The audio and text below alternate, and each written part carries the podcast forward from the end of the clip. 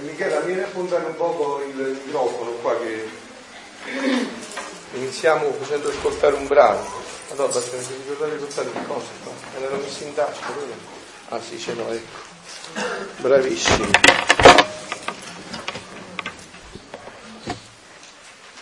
Allora Giampaolo è bravo a mangiare, a parlare, voglio dire. Eh?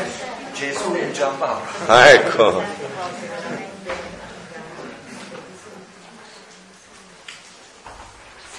Beh, allora vi vorrei iniziare questo, questa mattinata con un brano per inserirci nel nostro argomento. È vero, vi ricordate che noi stiamo parlando della preghiera nella divina volontà?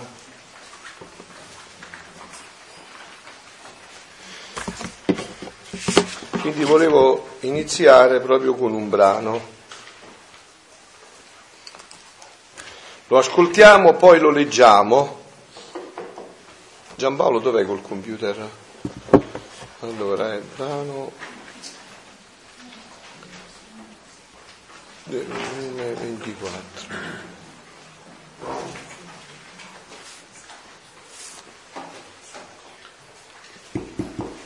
Ecco, brava. Ah, ci sei tu che supplisci. Insomma, dopo che avete fatto la riscambio per 5-6 anni siete diventati bravissimi. 7, quanti anni sono? 7. Ah, hai visto? Che volume di scusa? 24. L'ultimo brano. 3 ottobre 1928. Scambio tra Gerusalemme e Roma. Il Dio nel creare l'uomo mise in lui tanti germi di felicità. Sentite bene, forse bisogna alzare un poco. La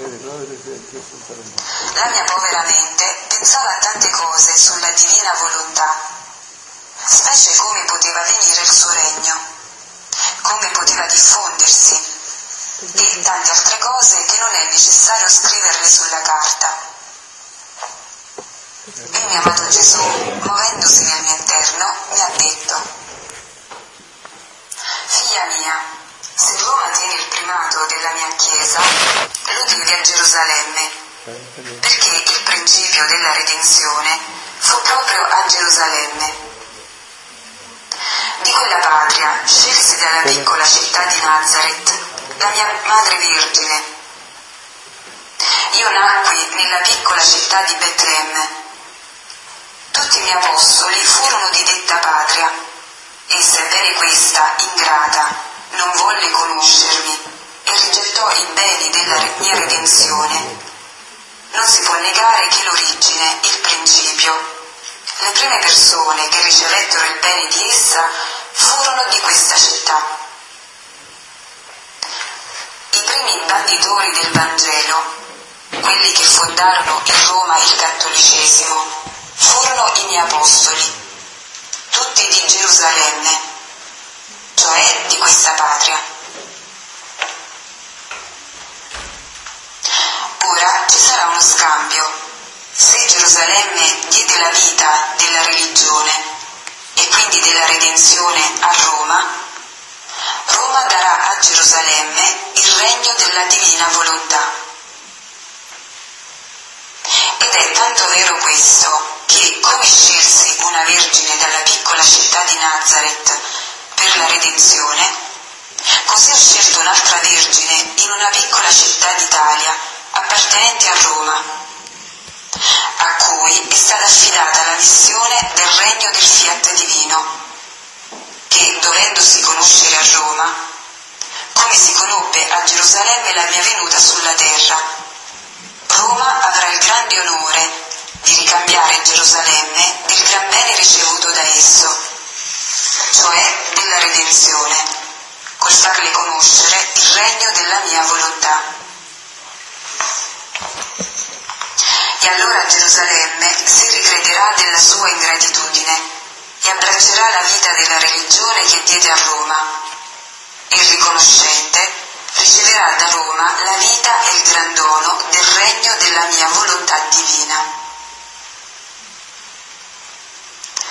E non solo Gerusalemme, ma tutte le altre nazioni riceveranno da Roma il gran dono del regno del mio fiat.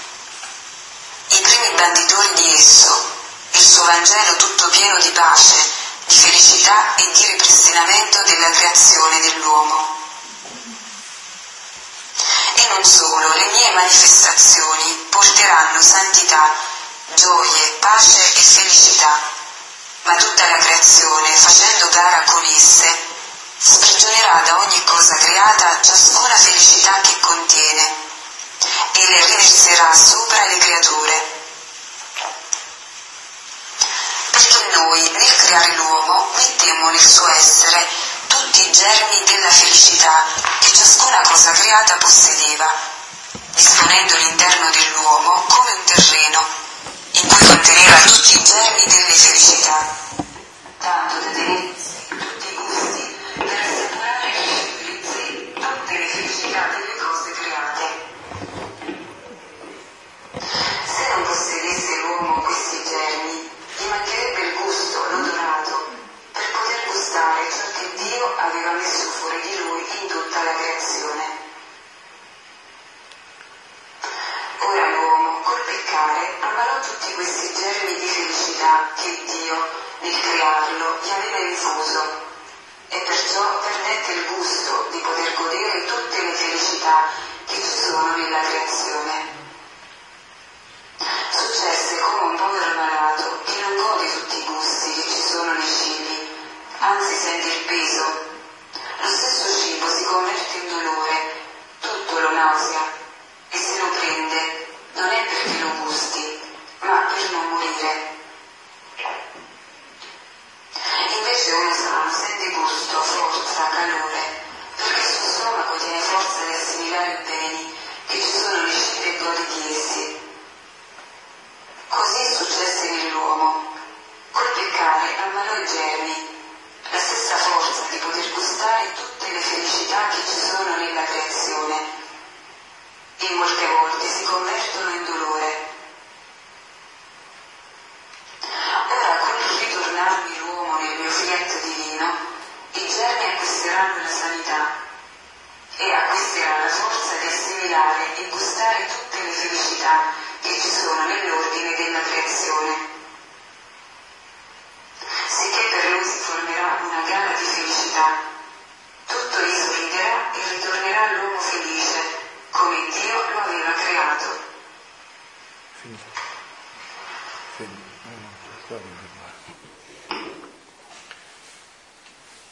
Adesso ci entriamo dentro ripartendo, ricapitolando un attimo quello che dicevamo, no? C'è pure fra Michele Pia, eh? Tu sei nato in Norvegia o in Svezia, Michele? Dove sei nato, in Norvegia o in Svezia? Bravissimo, eh? allora sei già santo, solo dove sei nato già sei santo, bravo. Allora, noi vi ricordate ieri siamo partiti da un punto fondamentale, no? Abbiamo detto che eh, avremmo dato una deviazione a questo incontro parlando della preghiera su input di Papa Francesco che proprio l'altro giorno, venerdì, ha fatto il 22 gennaio 2016 un'omelia tutta centrata su questo punto, no? Voi sapete che Santa Caterina da Siena chiamava il Papa il dolce Cristo in terra e così dovremmo chiamarlo pure noi, per noi così è, vero? È così, no? Non vi fate, non è che vi siete fatti impapocciare la testa, i figli della volontà, cose su internet, Facebook, no, è brava, non vi fate prendere per fessi, è vero? Papa rimane il dolce Cristo in terra, io l'ho detto appena letto che avrebbe fatto cose strepitose e continua così a fare cose strepitose. Allora, il Papa parlando del Vangelo di Marco, dove dice Marco che Gesù si ritirò a pregare e scelse gli apostoli e li scelse perché stiano con lui e per mandarli a predicare con il potere di scacciare i demoni. Così si esprime Marco, l'Evangelista Marco, succintamente, no? Quindi il Papa su questo ha imbastito un'omelia stupenda in cui dice, io vi leggo una, un, un, uno spunto per rientrare subito però in quello che ci siamo detti. I vescovi, ha proseguito il Papa, hanno due compiti, quindi se i vescovi, pensate un po' con noi, eh, perché noi siamo subito bravi poi a spostare gli occhi sugli altri, i vescovi, la Chiesa, vero? Eh, l'hanno fatto prima a noi, è vero? Eh, quindi i vescovi hanno due compiti. Il primo compito del vescovo è stare con Gesù nella preghiera. Il primo compito, eh, qua c'è qualcosa. Il, no, no, il primo compito del vescovo è stare con Gesù nella preghiera. Il primo compito del vescovo non è fare piani pastorali, no, no. Pregare, questo è il primo compito. Il secondo compito è essere testimone, cioè predicare, predicare la salvezza che il Signore Gesù ci ha portato. Due compiti non facili, ma sono propriamente questi due compiti che fanno forti le colonne della Chiesa. Quindi per il Papa ci sono due colonne nella Chiesa, la preghiera e la predicazione con la testimonianza della vita, no? Vedi in Niger si fanno tagliare la testa, noi in Italia ci facciamo tagliare neanche l'unghie per Gesù, eh col tagliaunghie abbiamo paura, pure col tagliaunghie. Loro invece si fa tagliare la testa, domenica vanno a messa, non come noi qua bello, tutto sistemato, eh ma col rischio che arrivano a bomba e saltano tutti in aria e vanno in paradiso. Quindi la testimonianza non significa tante chiacchiere, le parole, vuol dire coinvolgere la vita dentro la faccenda, coinvolgersi dentro con la vita. No? Quindi dice, sono queste due colonne. Se queste due colonne si indeboliscono perché il vescovo non prega o prega poco, si dimentica di pregare, non solo dice non prega, ma pure se prega poco, o se si dimentica addirittura di pregare, o perché il vescovo non annuncia il Vangelo, si occupa di altre cose, la Chiesa anche si indebolisce, soffre. Il popolo di Dio soffre perché le colonne sono deboli. E poi conclude chiedendo a noi di pregare per i vescovi e quindi per i preti, per tutti coloro che hanno un compito di pastori nella Chiesa, no?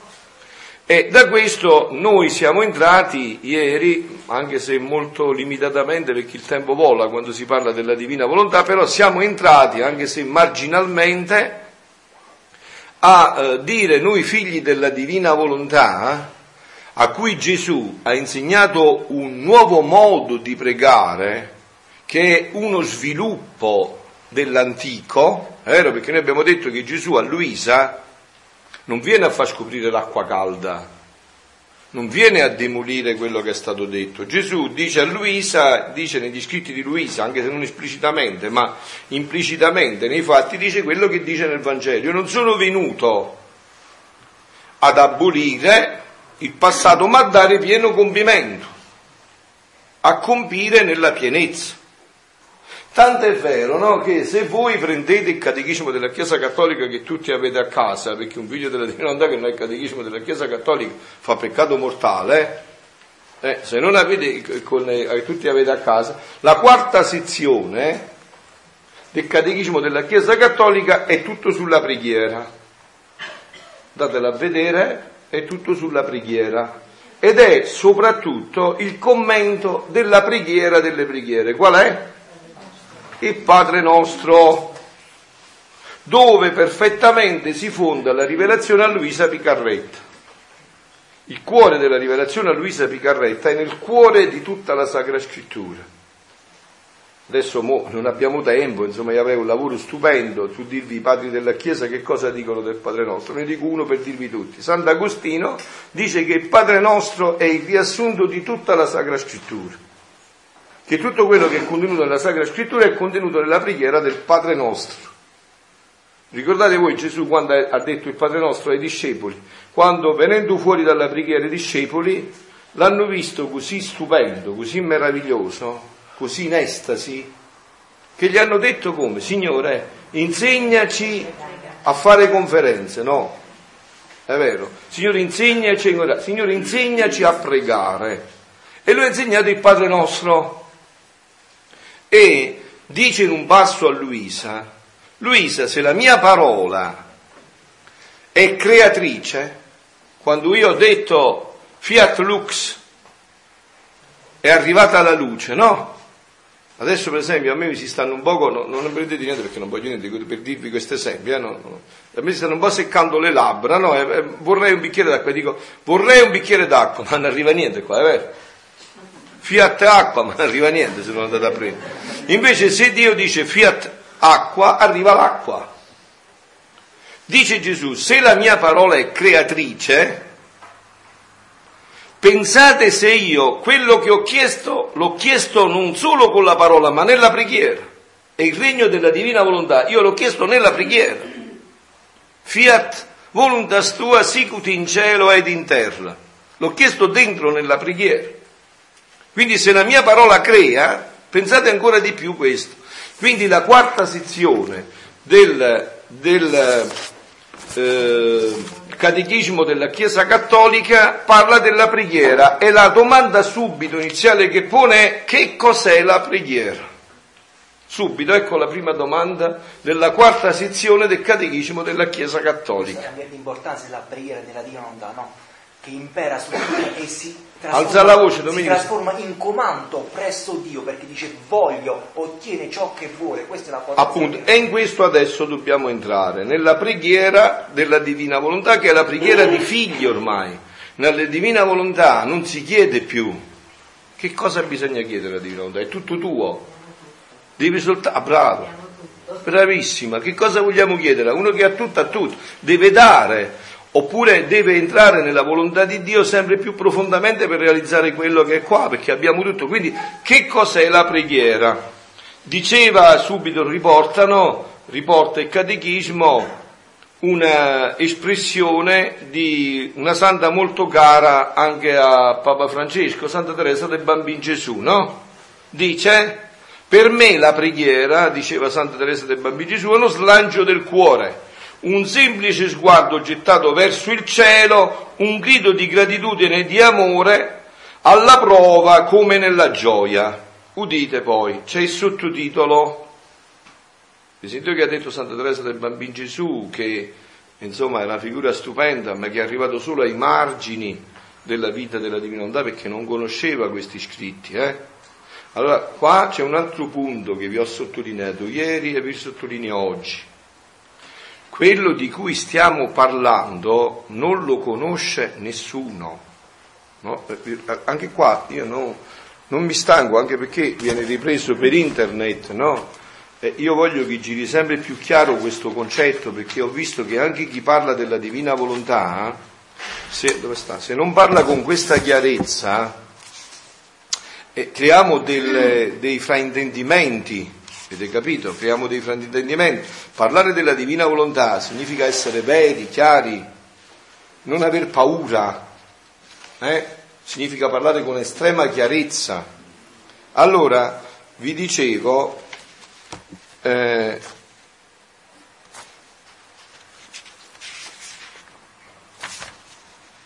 ecco, allora vi dicevo quello di cui stiamo parlando, anche riguardo alla preghiera, Gesù non l'ha detta a nessuno. Se voi mi dite, ma il profeta Elia che risuscitava i morti, Mosè che ha ricevuto le tavole della legge è stato 40 giorni e pane e acqua, e eh, Abramo che stava tagliando la testa a suo figlio Isacco, conosceva questo? No. San Francesco che ha fatto miracoli strepitosi, Sant'Antonio, Padre Pio, no. E questo, su questo dobbiamo essere chiari, è vero? Dobbiamo essere chiari perché se no creiamo confusione. Bisogna avere il coraggio della chiarezza, ok? Senza aver paura.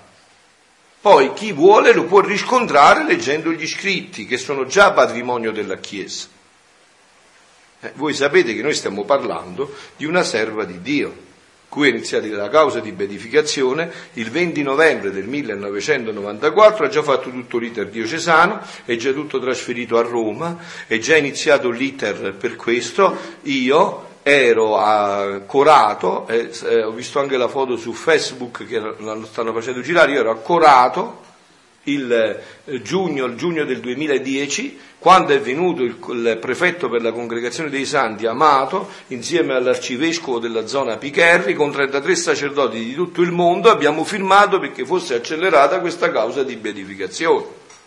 Ok? Quindi eh, idee chiare, no? Chiarissime. Ecco perché io voglio questi incontri, vi ho detto già che abbiate le idee chiare, confrontate tutto, sappiate rapportare tutto con la Sacra Scrittura, col catechismo della Chiesa Cattolica, col Magistero della Chiesa, perché c'è tutto. Se per esempio avete un foglietto della messa dove c'è una cosa, me lo date un attimo, la colletta della messa, vedrete che anche nella colletta della messa c'è già stamattina c'è un germe di quello che noi stiamo parlando sviluppato più avanti. Adesso appena lo trovano, adesso però vorrei leggervi un brano per entrare in questa situazione. C'è la preghiera di colletta, Monica, ecco, brava. Vedete, stamattina la preghiera di colletta è la messa di chi c'è stato già messa, se non l'ha notato vuol dire che in quel momento sei un po' addormentato, voi ieri sera ce l'avate tutti, quindi siete appisolati un po' che eravate stanchi se non l'avete notato, eh? Dio onnipotente ed eterno, guida i nostri atti secondo la tua volontà Qua è, il salto è guida i nostri atti nella tua volontà, facendo i nostri atti nella tua volontà. Quindi il problema sta in questi termini allora. Quindi questo di cui stiamo parlando è una rivelazione unica che Gesù ha fatto a Luisa Picarretta. Onde siamo in un brano degli scritti, onde io nel sentire ciò ho detto, Amore mio Gesù, è possibile che dopo tanti secoli di vita della Chiesa, che ha messo fuori tanti santi e molti di questi hanno fatto stupire cielo e terra delle loro virtù e meraviglie che hanno operato, perché vi ho detto, Luisa era ignorante, non aveva fatto gli studi, ma era intelligentissima e aveva il dono dello Spirito Santo perché Gesù l'ha, l'ha illuminata in tutto, no? Quindi la domanda se la pone, Gesù ma mi pigli per fesso? Mi, mi, mi burli. È mai possibile che adesso vieni a dire a me e mi dici che quello che hai detto a me non l'hai detto a nessuno? Dici con tutti i grandi santi che abbiamo avuto nella Chiesa, mi viene a dire una cosa del genere. E, anche in questo bisogna essere chiari perché questa non è una rivelazione che Gesù ha fatto a qualcuno di questa rivelazione l'ha fatta a me, no? E allora noi, noi, abbiamo un solo compito, quello che dice San Paolo, è, semplice, è facilissimo il nostro compito, è, umi, è umilissimo, è semplicissimo. Ho creduto, perciò ho parlato. Ci credo e ne parlo. Avete sentito questo brano, no? Dice, da Gerusalemme è venuto tutto a Roma. Ma io vi dico che da Roma deve... Io credo e perciò dico, e lo dico, e ne parlo. Ma capito? Semplicemente, senza, senza nessuna cosa, non c'entriamo niente, noi che c'entriamo noi? Noi abbiamo avuto solo la grazia, perché tutta è grazia, no? Voi sapete che nella vita tutta è grazia. C'è una grazia preveniente, che viene prima, c'è una grazia concomitante nel momento in cui lo stai facendo e c'è una grazia conseguente. Insomma, tutta è grazia. Avete capito? E anche la risposta alla grazia, dice un adagio domenicano, è puro grazia, capito? Pure la risposta alla grazia è grazia.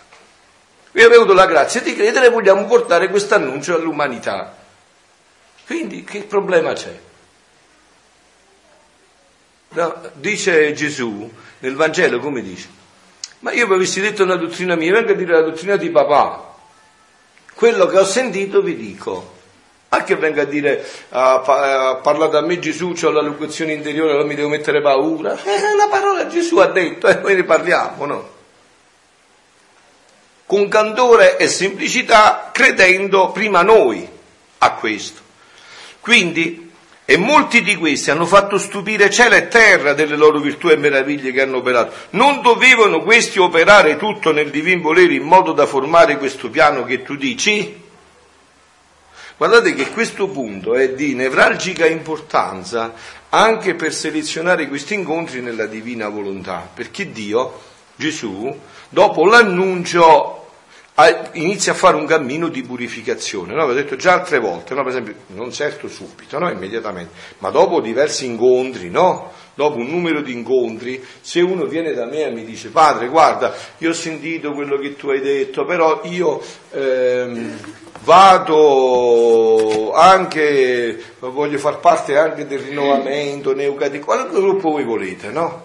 L'ho detto già, qual è la mia risposta? Bravissimo. Poi, no, no, non dico mai no, io rispetto sempre infinitamente la libertà fino all'ultima, come Dio, no? Dio, dico brevissimo, Vacci perché non hai capito ancora niente. Quando capirai poi ne parleremo.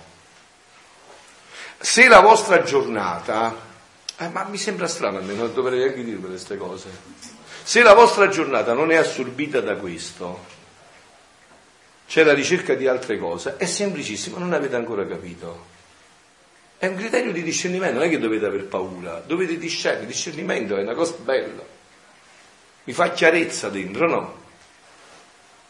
discernere vuol dire che io poi sono chiaro. Se io non sono assorbito da questo e non ho capito. E avete, poi leggeremo questo brano che abbiamo ascoltato, no? E Gesù continua a dire tutte le felicità, e, eh, insomma, se non hai capito, niente, c'è rispetto, aspettiamo che capirai, no? Se Gesù ha aspettato 6.000 anni, noi non vogliamo aspettare un po', però dobbiamo essere chiari perché parlare chiaro fa bene a tutti, non crea confusione. No? Perché noi, ha detto Papa Francesco, non facciamo proselitismo, non andiamo, cercando, si dice, si direbbe, non andiamo cercando clienti, non facciamo captazio benevolenzi, capito? No, non facciamo questo. Noi portiamo un annuncio di gioia e di amore, come dice gli atti degli apostoli, vedendo come vivevano si unirono a loro. Ci piaceva, dice, mamma mia come vivono bene questi, voglio unire a loro. Quindi non facciamo proselitismo, non facciamo altro, no, non facciamo altre cose. Quindi dice, stavi aspettando proprio me, la più inabile, la più cattivella e ignorante per fare ciò. Pare proprio incredibile. E Gesù, senti figlia mia, la mia sapienza tiene mezzi e vie di cui l'uomo ignora. Quindi qua c'è un presupposto, prima di tutto. Cioè Gesù gli dice, guarda, la mia sapienza non la può imprigionare nessuna struttura, ha vie che l'uomo ignora. Voi sapete che la Bibbia è parola di Dio, ma tutto ciò che è Dio è contenuto nella Bibbia. Rispondete. Uè. No. Ah, appunto, Dio ha infinitamente di più. Quindi, cioè, la, senti figlia mia, la mia sapienza tiene mezze vie di cui l'uomo ignora e che è obbligato a piegare la fronte e a adorarla in muto silenzio. Ecco il compito nostro. Chinare la fronte, farsi calle alle ginocchia e stare nel silenzio quando Dio opera. E non sta a lui dettarmi legge, chi devo scegliere è il tempo opportuno che la mia bontà dispone. Cioè Dio dice io faccio quello che voglio, quando voglio, come voglio, dove voglio e con chi voglio. Però state attenti anche a questo punto. Però Dio non fa niente per capriccio. Avete capito? Poi, quando lo incontreremo di là, e noi gli faremo delle domande. Signore, ma perché hai fatto così là? Perché hai fatto così là? Perché gli faremo le domande. Perché è morto mio zio, mio figlio? Eh, perché è successo quello? No. Lui ci dirà, ok, fa tutte le domande, sei iscritto, siediti, prendiamoci un caffè insieme e adesso ti spiego e ti faccio vedere tutto. Questo. Ti fa vedere tutto, un attimo, ti fa vedere tutto, quello che succede, ti fa vedere tutto e tu alla fine che cosa dirai? Non si poteva fare diversamente sei proprio Dio, è perfetto. Quindi non è che Dio dicendo io faccio quello che voglio, faccio il disputino, mi passa di testa per fare così. No, no, è tutto perfezione assoluta. Dici Domenica. Questo che dice di fare come voglio, quando è successo anche nell'opera della redenzione. Perché ah, cosa ha fatto Gesù? Ha centrato la sua opera in una sola creatura, in Maria Santissima. Però per fare questo che cosa ci è voluto? Tutti gli atti dei profeti, ecco, dei perfetto. più quelli di Maria Santissima, no? quando poi lui ci ha insegnato il Padre nostro, ha formato il germe della divinità. In questi duemila anni la Chiesa non ha fatto altro che preparare cioè, il contenuto per fare il deposito in Luisa Picareta, più allo stesso tutti il sangue che hanno versato in mano. Questo è il passaggio fondamentale, ecco, questo è un passaggio fondamentale. Perché? La, quello che dice Domenico soggiace a questa domanda, ma perché Gesù si è incarnato 2000 e, e 12 e 15 anni, 16 anni fa, quello che è 17 anni fa, e non 3500 anni fa o 700 anni fa? Perché ci è venuto così? C'è un brano del volume 24, poi se abbiamo tempo lo andiamo a vedere, no? Perché in Dio tutto deve essere perfetto equilibrio. La, giusti- la, giustizia e la misericordia devono essere tutti in perfetto equilibrio, non può essere una più su, una più giù. Dio è ordine, è perfezione assoluta. Allora, in quel preciso momento si è equiparata la giustizia e la misericordia e Dio è potuto diventare uomo. E come si è equilibrata? Dai sacrifici di Abramo, Isacco, Giacobbe, eh, i profeti e poi i 15 anni, perché quando Dio è diventato uomo la Madonna aveva 15 anni, i 15 anni di atti divini di Maria hanno fatto tutto quello che tutti questi atti non potevano fare insieme e la misericordia ha equilibrato la giustizia e Dio è diventato uomo. Adesso perché Gesù ha potuto svelare questo dono a Luisa dopo quasi duemila anni della sua incarnazione e 4.000 anni dall'esistenza del mondo, perché ha potuto fare questo? Dall'esistenza dell'uomo, perché ha potuto fare questo? Perché ha potuto fare questo? Perché tutto il sangue che ha buttato il, il, San Francesco, Sant'Antonio, Padre Pio, i santi, la, i preghiere della Chiesa, tanti fedeli santi che hanno sofferto, che hanno offerto, tanti martiri che hanno dato il sangue, è arrivato il momento in cui la giustizia e la misericordia è arrivata a un punto in cui Dio ha potuto, nella sua onniscienza, vedere che quello era il momento in cui all'umanità veniva data la possibilità di conoscere di nuovo questo dono. Appu- eh, ma, eh, ma, si era compiuto per questo però, capito? Si era compiuto per questo motivo. Oh, adesso, quale dovrebbe essere il nostro compito che, che, che conosciamo questo dono?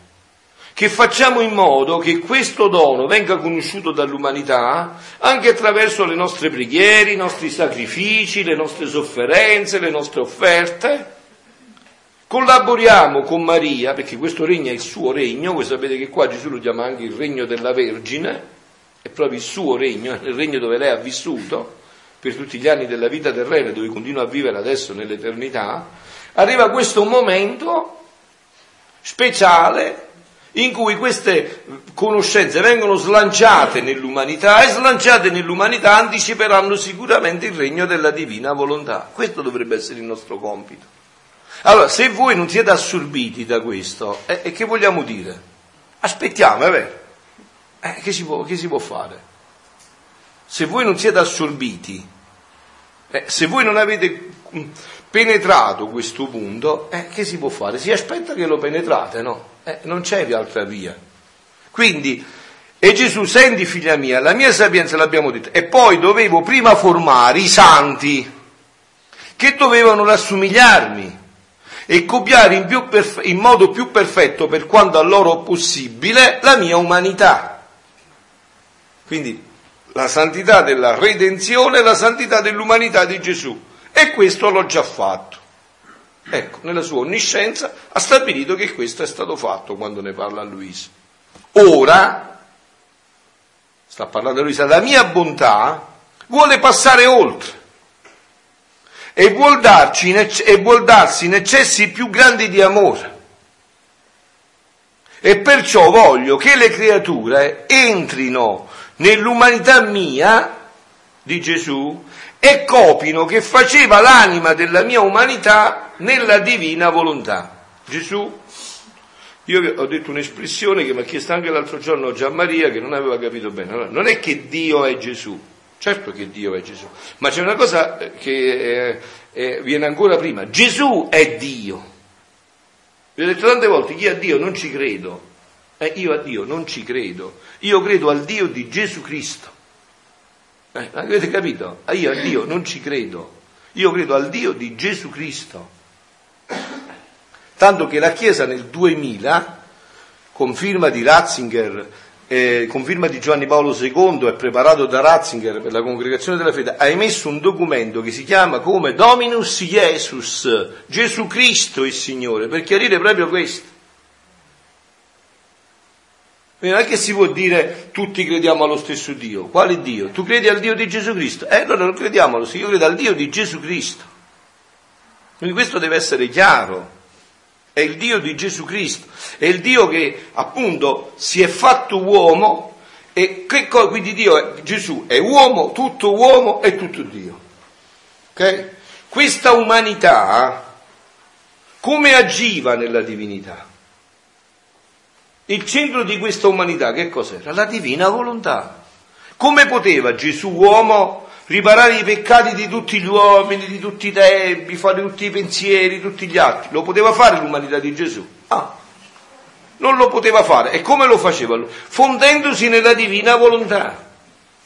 Fondendosi nella divina volontà diventava atto di ogni atto.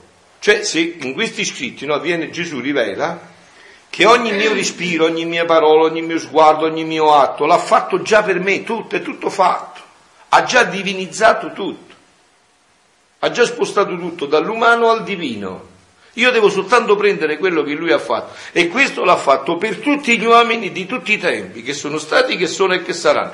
Un'umanità per quanto santissima, come era quella di Gesù, di Maria Santissima, ma anche di un grande, pure di un grande santo, poteva fare questo? No. E qua, questo sta dicendo Gesù. È giunto il tempo in cui io voglio far conoscere questo. Eh, ma non lo poteva far conoscere. Mo. È giunto il tempo in cui voglio far conoscere questo. Come agiva la sua umanità nella divinità e la divinità nell'umanità. Che cosa avveniva? Quello scambio iniziale che c'era tra Adamo e Dio prima del peccato originale, un continuo scambio, passaggio di volontà umana e divina, divina e umana, continuo come col respiro, no? Come l'ispirazione e l'ispirazione, un continuo scambio tra volontà umana e divina. Questo avveniva anche nella vita di, di, nell'umanità di Gesù. Quindi, se, se facciamo ragionamento logico, come gli scritto, se solo la divinità avesse potuto scendere in campo senza l'umanità di Gesù Cristo, l'uomo si sarebbe spaventato. Ecco perciò l'umanità di Gesù Cristo fa tutto ciò che ha fatto e patito è il portatore della, della divina volontà all'uomo e l'uomo a Dio. Perciò se i primi hanno cooperato alla mia redenzione, sta parlando dei primi santi, alla mia redenzione di salvare le anime, di insegnare la legge, di sbandire la colpa, Oh, e qua però mi voglio fermare un attimo, no? I primi, quindi i primi santi, che cosa hanno fatto? Hanno cooperato alla salvare le anime, insegnare la legge, sbandire la colpa, no? Noi adesso potremo accedere al secondo piano senza passare per il primo. Tu riesci a casa tua ad andare al secondo piano. Oh, quindi questo che significa? Oh, quindi questo che significa? Che noi, no, perché eh, a volte io non so perché magari con voi già ci vediamo da anni, no? E quindi penso che questi concetti siano più ben chiari, no? Se per esempio voi non avete preso questa decisione, eh? morire piuttosto che peccare, adesso qua stiamo facendo un sacco di fumo e neanche un po' di arrosto. Uè, hai capito? Salto fumo, eh. Se non avete preso prima questa decisione, è tutto fumo. Vuol dire, vuol dire come voler andare al secondo piano senza passare per il primo. Sì. Si è lodato Gesù Cristo perché lei mi ha dato, io mi faccio coraggio, Fabio, eh, adesso posso sembrare anche umanamente ignorante. Ma non ha importanza. Eh, questo, questo è la cosa che non mi permette di entrare dentro. Come lei dice, io sono arrivata a capire che eh, Gesù faceva l'umano divino senza la divinità, l'umanità, ok, ho capito allora, la cosa che non mi è chiara, come lei dice, peccare, morire piuttosto che peccare, perché c'è l'uman volere. Come facciamo noi a rifare gli atti di Gesù e perché ho letto che lui dice brucerò tutto dell'umano mm-hmm. man mano che tu entri in questo. Eh. Però quella, quella consapevolezza che è volontà divina e non è più umana. No, aspetta, ho capito quello che vuoi dire. Allora, aspetta, qua tu stai eh, facendo un passaggio tra la decisione e l'atto. Mm? Adesso ti spiego dov'è il meccanismo che eh, stai facendo, c'è un salto eh, illogico, no? Ti faccio comprendere dove... Allora, qua si tratta di una decisione, non c'entra l'atto. Io decido con tutto il cuore, con tutta la mente, con tutta la forza e con tutta l'anima di non peccare piuttosto che morire. Io decido adesso, con tutto il cuore, con tutta l'anima, con tutta la mente, con tutta la forza, di non cadere mai. Vado fuori, non mi accorgo che c'è una buccia di banana, scivolo e cado. Non, non ha toccato niente della mia decisione. Perché non, non l'ho fatto con la decisione? Papa Francesco, quando gli hanno chiesto, no? chiariamolo bene questo punto, perché la domanda di, eh, quest, direi, soggiace a questo punto, state attenti a questo passaggio che Papa Francesco però ha già fatto e dovreste conoscerlo profondamente. Allora, quando Papa Francesco in un'intervista le hanno chiesto chi è Papa Francesco? Un povero peccatore. Domanda, risposta immediata. E non è che l'ha detto per far finta, eh? I santi non fanno finta, l'ha detto perché è profondamente convinto. Allora, quando a Bernardette gli hanno chiesto, la polizia che aveva visto la Madonna per imbrare, gli ha chiesto, ma tu dici che questa signora dice sempre, questa bella signora, di pregare per i peccatori. Ma chi sono i peccatori? Coloro che amano il peccato. Coloro che amano il peccato, per Papa Francesco non sono i peccatori, sono i corrotti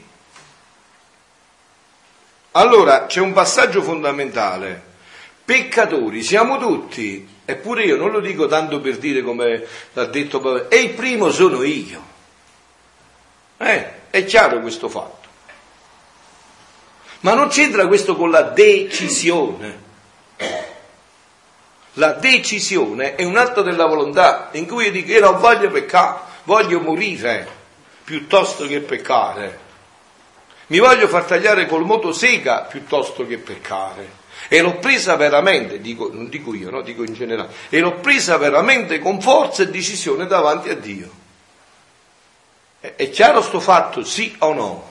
Non dovete spostare l'asse della decisione all'atto poi. L'atto deve essere sempre coerente alla decisione ma in certi frangenti, per tante situazioni contingenti, io posso avere un attimo di debolezza, un qualunque cosa tu vuoi, questo non va a toccare la mia opzione fondamentale, la decisione. Questo non va a toccare questo aspetto di questa situazione. Quindi il punto fondamentale sta qua, è la decisione che deve essere ferma.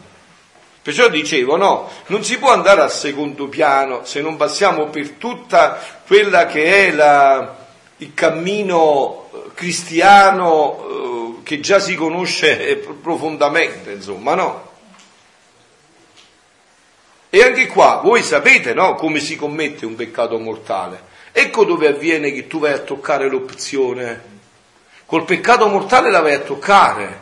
Perché non è che tu fai un peccato mortale così perché hai trovato la buccia di banana, è vero? Come si fa un peccato mortale? Ci deve essere tre condizioni. Materia grave, piena avvertenza e deliberato consenso. Tradotto che significa? Bestemmio, lo so e lo faccio. Bestemmio, lo so e lo faccio. Per la messa domenica so che è peccato grave, eh, lo so e lo faccio. Eh, non è che tu la sai una cosa e la fai così, perché, eh, lo sai e lo fai. Quindi hai rotto quella decisione e la devi andare a riprendere col sacramento della riconciliazione. Devi riconoscere che cose stanno così, devi pentirti veramente, devi fare il proponimento fermo di non farlo più. Ecco come ti raggiunge la misericordia. Non, la, perciò Papa Francesco dice Dio perdona sempre. In questa disposizione sempre ti raggiunge Dio. Dove sei sei. Hai potuto pure sciogliere 50 bambini nell'acido, hai potuto fare tutto quello che vuoi tu, tradire i matrimoni per una vita, fare... ma se tu ti fai raggiungere dalla misericordia, la misericordia ti raggiunge sempre. Non c'è nessun peccato. Gesù dice un atto nella divina volontà, un atto, cioè se io dico Gesù vieni tu a parlare in me, va su, eh, eh, copre infinitamente tutti i peccati di tutti gli uomini, di tutti i tempi che sono, perché quelli sono atti umani e quindi fermi nell'umano, invece questo è un atto divino, travalica tutto. Oh, però qua c'è un passaggio che io volevo fare, no?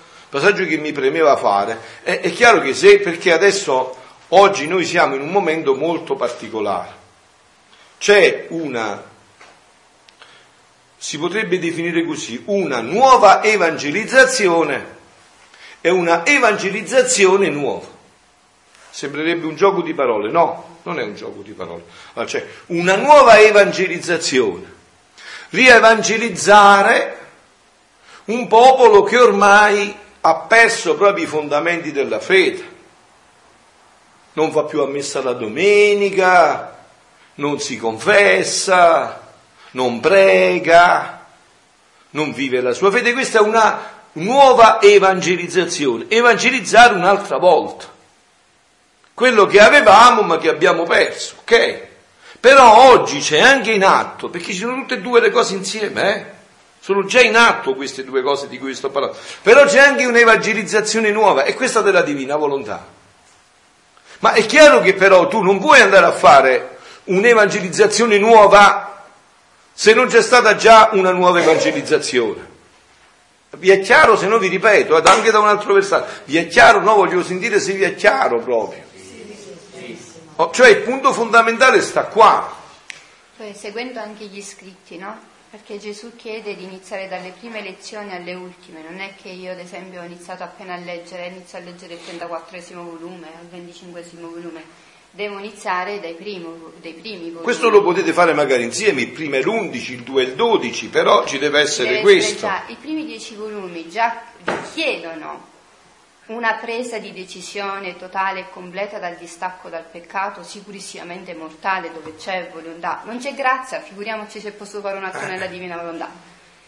Quello che dicevi tu poi, che Gesù brucia lui specifica i figli che vivono nel divin volere, già c'è una vita nella divina volontà. Come si viene a creare questa vita? Non è che io inizio a fare i primi atti e già Gesù mi brucia tutto ciò che dovrei poi mh, mm, fare io come cammino di purificazione e di distacco da, uh, dal peccato. Si, si, fa negli anni, perché la vita non è, un bambino non è che cresce eh, immediatamente, eh, il bambino prima gli devi dare il latte, poi devi, a sei mesi inizia lo svezzamento, dopo inizia a dare le pappine, piano piano, no? Allora fai, leggi gli scritti e già loro stessi contengono la virtù trasformativa, quindi questa virtù trasformativa già ti aiutano e ti rafforzano a prendere una decisione totale e completa di non fare mai più peccati tranne quelli involontari, o che in un momento di, di, di debolezza dove tu sai che immediatamente, senza orgoglio, senza depressione, senza niente, ti vai a confessare, senza, senza uscire dall'umano. Era quello il nocciolo che eh, volevo dire, che forse non spiego, però è proprio lì che uno dice è come perdersi, allora hai perso la divina volontà della, no. del tuo, no. hai capito? Perché no. se e perciò non sì, sì. involontaria, no, no. non esci. Se sei uscito dalla grazia. Non esci. Se, eh, per uscire dalla grazia di, di, eh, devi, vita, cioè... devi, avere um, chiaro questo, per uscire dalla grazia devi commettere un peccato mortale. Mm? Là c'è piena volontà, là l'hai voluto, quindi certo che esci dalla grazia. Se è una cosa involontaria, per debolezza, eh, ricorri immediatamente al sacramento della confessione. Brava, fermati un attimo su questo punto, questo qua voglio dire, l'atto, voi sapete questo, no? perché avete visto che io ci tengo molto all'atto penitenziale prima della Santa Messa, ci avete fatto caso, penso, no? mi fermo, lo sottolineo, perché l'atto penitenziale della Messa assolve da tutti i peccati veniali. Voi non lo sapete questo? L'atto penitenziale della messa assolve dai peccati veniali. Ecco perché è importante fare bene, non è una, una recita, chiedere perdone questi peccati, no. capito? Cioè assolve dai peccati veniali, è un gioco, è una soluzione. Continua un po', dici. Eh, però io la vedo, uh, io, io la, questa è la fase mia, no? Ma ogni essere umano è. Certo. Per cui dov'è l'atto veramente puro che uno ha fatto? No, ma questa è una, ri- no, no, ma, Eh, ma questa è una ricerca, no, ma questa è la ricerca di perfezionismo, già questo entra nell'umano. questo è umano. No, non no, devi- dire, non come un atto che uno sceglie di fare mortale, no. Anche nella giornata uno può Ma non ha importanza Non questo, non ha importanza non questo. esci. non- Hai non- capito? E, e Sì. lì entra quello, ma questo non avrebbe fatto piacere alla. E non fa niente, e certo, lo riprendi E lo rifai nella divina volontà. con la tua volontà. Sì. Certo, lo riprendi e lo rifai, non è un problema questo, Quindi no? tu leggi e avviene già questa trasformazione dentro di te. Facendo gli atti e i giri, che poi è la preghiera nella divina volontà, tu crei dentro di te, attorno a te, tre muri di luce. Per questo poi Gesù arriverà a bruciare tutto ciò che è umano. E per l'anima, dici, tranne che non prenda una decisione totale e completa di pervertirsi, è quasi impossibile uscire dalla divina volontà. Questo fatto per tanti anni crea sempre tanti muri di luce che tu diventi luce. Capito? E lui dice, quando non c'è volontà della creatura, non è per indisposizione o per malavoglia, lui sempre supplisce tutti gli atti che noi non facciamo nella divina volontà. Quelli che dovevi fare tu durante la giornata li fa lui. E con l'atto di fusione tu già entri e vivi nella divina volontà. Tranne, esci solo se fai peccato mortale. Tutto il resto è una ricercazione di gratificazione spirituale ma umana, di essere perfetti. Ma Gesù, proprio per non farti peccare anche di superbia, ogni tanto prende ti fa prendere qualche scivolata. Capito? Proprio un po' più, 35 mi pare verso l'8 ma- maggio, cosa c'è che c'è quel brano che dice il fatto della, che è semplice Allora, dicevo quindi, se i primi hanno cooperato alla mia redenzione di salvare le anime, di insegnare la legge, di sbandire la colpa, 46, come l'ultimo quello che abbiamo fatto, limitandosi nei secoli in cui sono vissuti, i secondi, cioè i santi della divina volontà, passeranno oltre, copiando ciò che faceva l'anima della mia umanità nella divina volontà, abbracceranno tutti i secoli. Ecco la preghiera nella divina volontà, tutti i secoli tutte le creature ed elevandosi su tutti metteranno in, in vigore i diritti della creazione che spettano a me. Cioè questa si chiama preghiera non solo divina, ma eterna. Entriamo nel moto eterno di Dio, dove non c'è più tempo, dove non c'è più spazio. E questo lo puoi fare solo conoscendo queste conoscenze. Non lo puoi fare in altro modo. Come? Vedi un poco dal titolo. E che riguarda portando tutte le cose alla prima origine della creazione.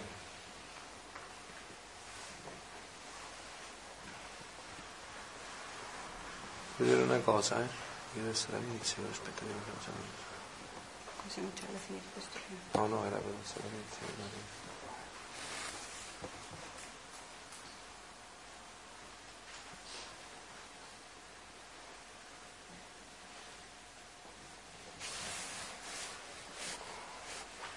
Era quello che abbiamo letto l'altro giorno.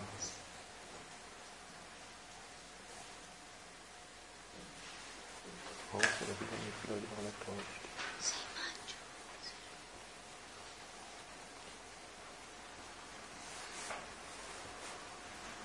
Ecco questo qua.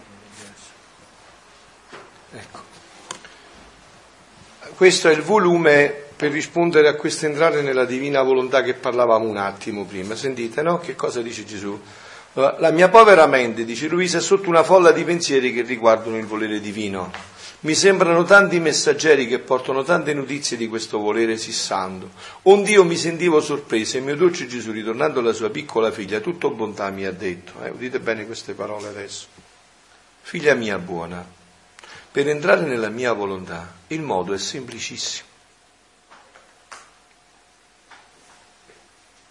Perché il tuo Gesù non insegna mai cose difficili.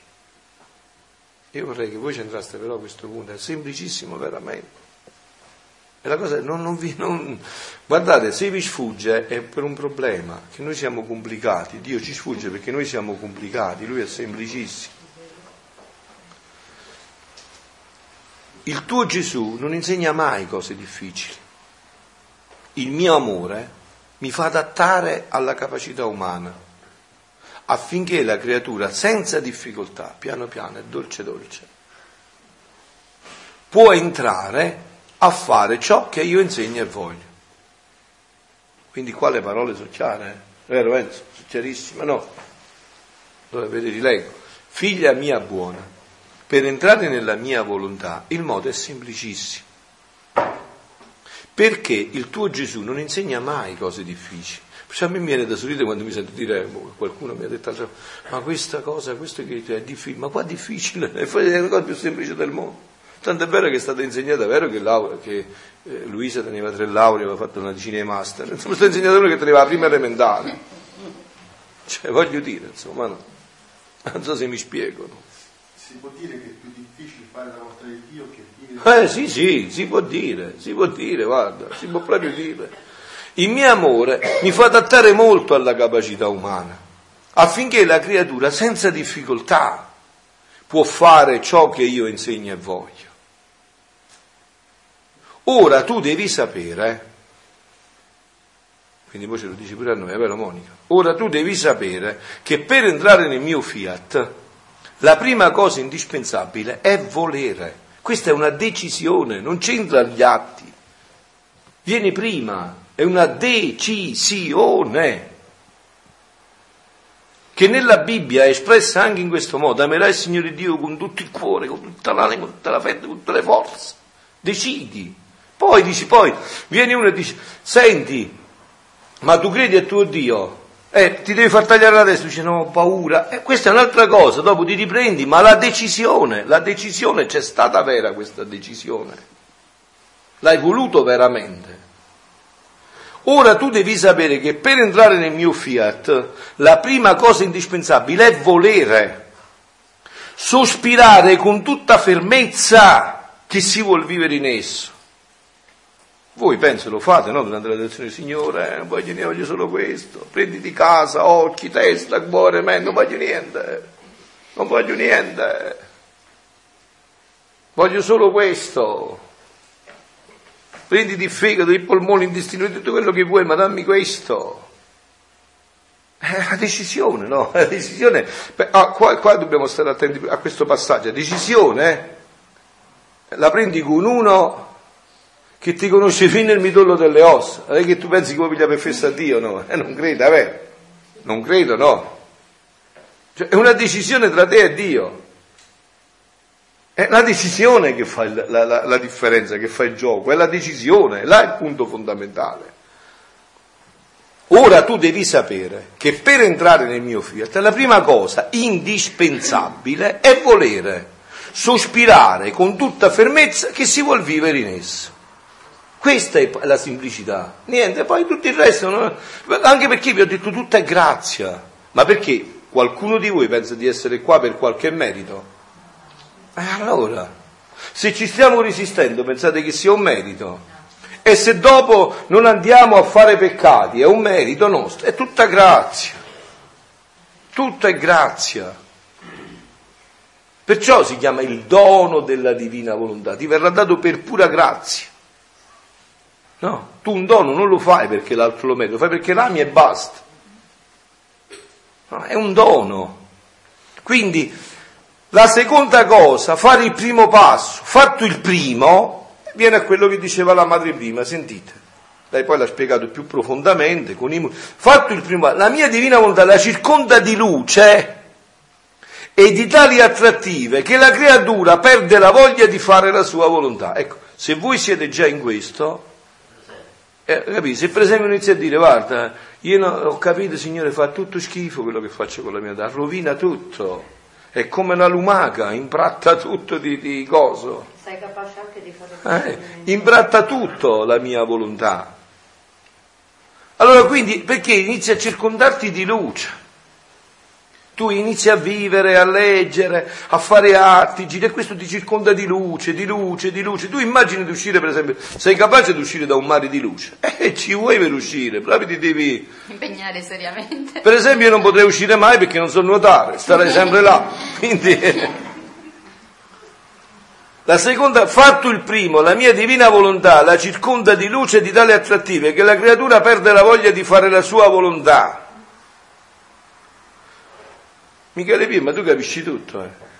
Capisci tutto dell'italiano. Per la miseria, ho detto che sono un, io ho sempre detto, eh. Ci mettono nel scritto tutti molto più intelligenti di noi, io non, noi non sappiamo neanche l'italiano bene, vero? Se andassimo là noi moriremo di fame perché non sappiamo neanche dire dammi un pezzo da mangiare, vero? Eh, così è la verità, sì. Che la creatura perde la voglia di fare la sua volontà perché appena ha fatto un passo e si sente dominatrice, la notte delle passioni, delle debolezze e delle miserie si è cambiata in giorno. Questa è la, bellezza. Vedete, stasera risentiremo di nuovo nel Vangelo, no? Che Gesù ha portato uh, il lieto annunzio, l'anno di grazia, ma noi questo dovremmo portare ai nostri fratelli, figlioli. Dovremmo andare a urlare da, le, le, da tutti i muri, sulle chiese, sui campanili, a dire questo è l'annuncio. Dio ci ha dato la grazia infinita di conoscere questo. E che altro dobbiamo? Dobbiamo cercare di coinvolgere tutti i fratelli in questo progetto d'amore infinito. Andare a portare questo annuncio, che non sono cose nostre, non dobbiamo fare niente di nostro, non c'è niente di nostro, quindi non c'è merito, non c'è niente.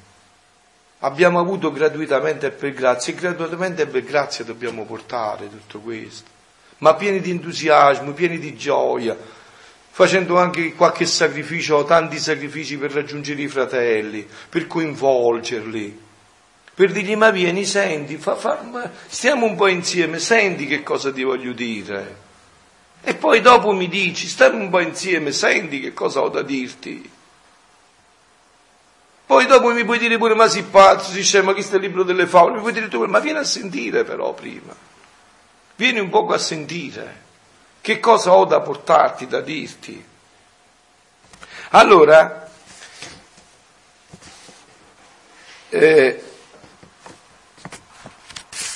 ora, salto un attimo perché voglio arrivare a questo, ora il tempo è giunto che la creatura entri in questo piano e vi faccia anche del suo nel mio. Giampaolo, sto, sto coso qua si scarica la batteria, lui ne ho usato prima di portarlo qua, pure ieri ha fatto la stessa storia.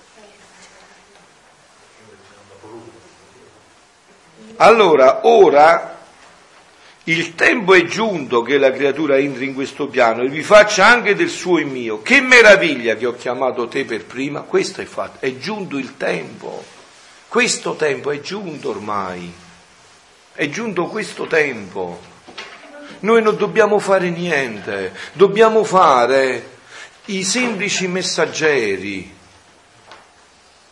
Ma voi sapete che uno non può fare il messaggero come se fosse un, un, registratore o un computer, no? Dio non permette, deve essere prima una vita nostra che vogliamo andare a dire ai fratelli a portare ai fratelli, deve essere prima cibo del nostro cibo. Perciò vi ho detto, no? Se non assorbe tutta la vostra giornata, la vostra vita, non ci riuscirete, perché non è vita vostra, non è vita vostra. E poi è tanto vero che ho chiamato te per prima, ecco qua è la sfida, eh? qua è la sfida che Gesù lancia, qua è la sfida che Gesù lancia. Qui, qua è la sfida che Gesù lancia, che a nessun'altra anima, per quanto a me cara, ho manifestato il modo di vivere nel mio volere, gli effetti di esso, le meraviglie, i beni che riceve la creatura operante nel volere supremo. E qua c'è la sfida. Riscontra quante vite dei santi vuoi o libri di dottrine in nessuno troverai i prodigi del mio volere operante nella creatura e la creatura operante nel mio. E qua non c'è da, da, da, discutere, figlioli, qua è una chiarezza unica ed è una sfida unica. Riscontra, vedi, e leggi, vedi. Scusate, voi avete i computer, ormai avete tutto, internet, non andate a vedere un poco che dice San Giovanni della Croce, Santa Teresa d'Avila, eh, Santa Faustina Croasca, Santa Teresa del Bambino Gesù, Santa Teresa d'Avila, San Pietro d'Alcantara, San Francesco d'Assisi, San Pio da Pietralcino, andate a vedere e vedete se riscontrate questo. Io che grazie a Dio non tutto, ma una buona parte l'ho vista, perché la mistica, la spiritualità è la mia attrattiva più grande, eh, non ho trovato niente, ma manca una parola di quello che sta scritto qua. Non sto dicendo che Luisa ha, che Gesù a Luisa ha detto qualcosa che eh, trasforma quello di prima. No, ve l'ho detto già, è vero? Che lo completa. E Gesù dice anche perché non ha potuto dire, se voi leggete gli scritti, perché non ha potuto parlarne e ha dovuto aspettare questo tempo, tanto tempo per poi parlare di questo. Quindi lo dice chiaro, ciò significa, ecco, che non era giunto il tempo in cui la mia bontà doveva chiamare la creatura a vivere in questo modo tanto sublime. Ecco che cosa significa, non era giunto il tempo in cui la creatura era chiamata a vivere in un modo tanto sublime. Anche lo stesso modo, come ti faccio pregare, non si riscontra in nessun altro. Oh, adesso però dobbiamo andare un po' avanti perché qua si è subito tutto. Ecco qua, allora, anche il modo come ti faccio pregare, no? Ok, allora, volume 11, maggio 3, 1916. Mentre stavo pregando, il mio amabile Gesù si è messo vicino e sentivo, non c'è bisogno che vi cercate il brano, se dite così vi siete più approfonditi, poi ve lo vedete dopo, vedi il tempo, no? Mentre stavo pregando, il mio amabile Gesù si è messo vicino e sentivo che anche lui pregava. E io mi sono messo a sentirla, a sentirlo. Mentre lui si è messo a pregare, Gesù si è messo vicino e si è messo a pregare. E Gesù dice, Luisa dice, fammi sentire che dice Gesù. Ecco. E Gesù mi ha detto, figlia mia, prega, ma prega come prego io. Cioè, riversati tutto nella mia volontà. Andate a leggere tutta la vita di Santi e ditemi dove sta scritto mai una cosa del genere. Riversati tutto nella mia volontà. E in questa troverai Dio e tutte le creature e facendo tue tutte le cose delle creature, le darai a Dio come se fosse una sola creatura. L'atto unico, no? Poi è chiaro che voi leggendo questi scritti penetrate sempre più poi ogni parola, no? La penetrate perché leggendoli capite subito dove sta andando a parare. Per fare un esempio pratico, così voi capite sempre, no? Qua sta dicendo Gesù, fondo il mio sguardo nel tuo sguardo, nel tuo sguardo trovo gli sguardi di tutte le creature e in tutti gli sguardi io voglio darti amore, lode, gloria, riparazione, soddisfazione, come se tutte le creature in questo momento ti dassero lode, amore, ringraziamento e riparazione. E per questo atto ti chiedo il regno, il compimento del tuo regno sulla terra. Chiaro? Che diventa un atto unico che riprende tutto. Quindi, perché il volere divino è il padrone di tutti e deporrai i piedi della divinità gli atti buoni per dargli onore, i cattivi per ripararli con la santità, potenza e immensità della divina volontà a cui nulla sfugge. Questa preghiera è quella preghiera che può anticipare questo brano che vi ho letto di Gerusalemme e di Roma. L'hai ripreso quel brano? Lo ripreso un po'. Questo? Ecco. Que- eh, questo è il brano, questo, questa preghiera può anticipare tutto. Questa fu la vita, Madonna mia, ma come vuole quel tempo? Questa fu la vita della mia umanità sulla terra. Questa fu la vita della mia umanità sulla terra. Poi qua è chiaro, no? Voi vi siete mai chiesti questa domanda, se uno non ha letto questi scritti? Che risposta può dare a questo? Gesù è vissuto 34 anni, no? I 9 mesi nel grembo, un anno e i 33 anni. Su questi 33 anni, tre li ha dati all'evangelizzazione, alla predicazione e in questi tre anni, andate a leggere i Vangeli, molte ore riservate alla preghiera. E 30 li ha vissuti nascosto a Nazareth, in una bottega, a mettere i chiodi, a fare le sedie, i tavoli, da bambino a giocare con gli altri bambini, in una vita totalmente ordinaria. Ma come mai?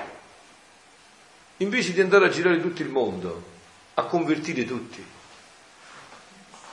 a evangelizzare, come mai 30 anni un Dio, l'unico Dio chiuso in un paese di 150 abitanti, a fare una vita ordinarissima? E Maria insieme a lui. Come mai? C'erano mi diceva, ma perché si è chiuso? Poteva farlo anche camminando divino, perché doveva rifare tutti gli atti di tutte le creature, di tutti i tempi. Doveva fare ogni, ogni atto delle creature, doveva rifarlo tutto, riportarlo tutto nella divina volontà e sono stati quei 30 anni, lo dice in un brano di Luisa, la cosa più grande dopo della passione in assoluto. Dice voi non comprendete questi miei 30 anni a Nazareth. Ma se voi comprendeste che cosa ho fatto io questi 30 anni, io ho rifatto tutto per voi, vi ho dato un capitale di valore inestimabile, che voi adesso avete una sola cosa da fare, prendervelo. Non dovete fare altro. Quindi dice, no? E questa fu la vita della mia umanità sulla terra, questa fu.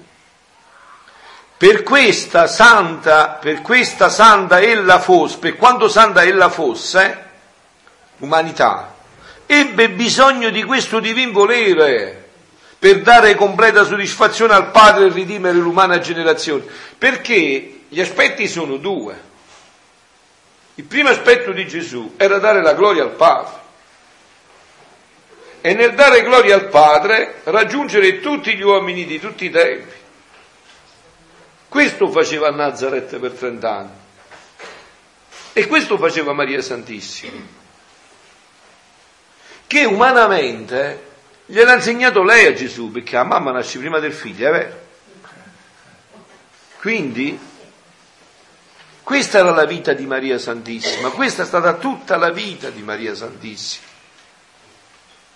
Tutta la vita di Maria Santissima è stata tutta una vita di atti divini. Immaginatevi voi questa vita di questa creatura, perché voi vi ricordate il passaggio qual è, vero? questo dono della divina volontà con cui Dio ha creato l'uomo all'origine era un dono dato in pienezza ad Adamo ed Eva. Adamo ed Eva dovevano soltanto esercitarsi, ne abbiamo parlato ieri, in questo dono, no? Quando hanno peccato, la prima cosa che è avvenuta è che Adamo ed Eva hanno perso completamente la dinamica di questo, facevano gli stessi atti ma non raggiungevano più il fine. Tanto è vero che Gesù dice che Adamo da quel momento non ha mai peccato più. Si è fatto le canalette sotto gli occhi dei pianti, ma non poteva più rientrare. Ci voleva il divin riparatore, Gesù Cristo, perciò vi ho detto che era il Dio di Gesù Cristo. Ci voleva il divin riparatore per riportare questo dono nell'umanità. Dopo di Adamo ed Eva, scusami, al mente, no, tienilo che poi... Dopo Adamo ed Eva, questo dono nell'umanità non c'era più. È arrivato, come è arrivato? Con la nascita del capolavoro di Maria Santissima, che subito, immediatamente, giacché concepita senza peccato originale, al primo istante ha ricevuto una prova terribile che voi dovete andare a approfondire bene perché sennò vi sembra un gioco. Vi sembra un gioco. Dio subito l'ha posta nella prova. La tua volontà o la mia volontà? E Maria Santissima immediatamente, senza frapporre neanche una frazione millesimale di secondo, ha rinunciato alla sua volontà, l'ha legata al trono della Santissima Trinità e non l'ha voluta mai conoscere. Questo è il martirio di tutti i martiri. Tutti i martiri messi insieme eh, non fanno manco una briciola di questo martirio. Provate voi da domani a fare una giornata intera di atti, fate gli atti vostri, i fatti vostri, ve lo dico io, come lo faccio io.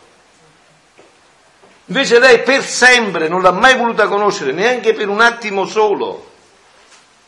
E questo per tutta la durata della vita, no? Una bella tradizione francescana dice, può darsi che così, ma dice che la Madonna sia vissuta 72 anni, no? Immaginatevi voi 72 anni di vita tutta così, cioè ogni atto era Dio che lo faceva in Maria. Non c'è stato né per una frazione millesima di secondo né mai un atto che sia stata volontà umana in Maria, mai. Infatti nel libro della Regina Madre, no? nei primi giorni, la Madonna dice a Luisa, ma ti par poco che io non ho mai fatto nemmeno un battito di ciglio fuori dalla divina volontà? Questo è il martirio. Tiro dei martiri, Domenico dicevi. No, cioè quando fatto che Adamo faceva gli stessi Sì. erano vuoti di sostanza di vita divina, è come il cibo senza condimento. Eh. Noi lo diamo a Dio, però quello non piace, questi sono i nostri atti umani. Quando li diamo a Dio non piace rispetto agli atti divini. Ma oggi vi faccio fare questa esperienza, dico alle suore che devi cucinare senza condimento, voglio vedere che mi mangiate oggi. Eh, appunto. Bravi, avete visto? Allora, e in questo santo volere, senza che nulla mi sfuggisse, voi avete capito, Gesù non è sfuggito nulla, niente, neanche un battito di ciglia, né un pensiero della creatura, niente è sfuggito, niente. Questo è Dio, se no che Dio è, frappio. Questo è Dio, non è sfuggito nulla. Nulla mi sfuggisse.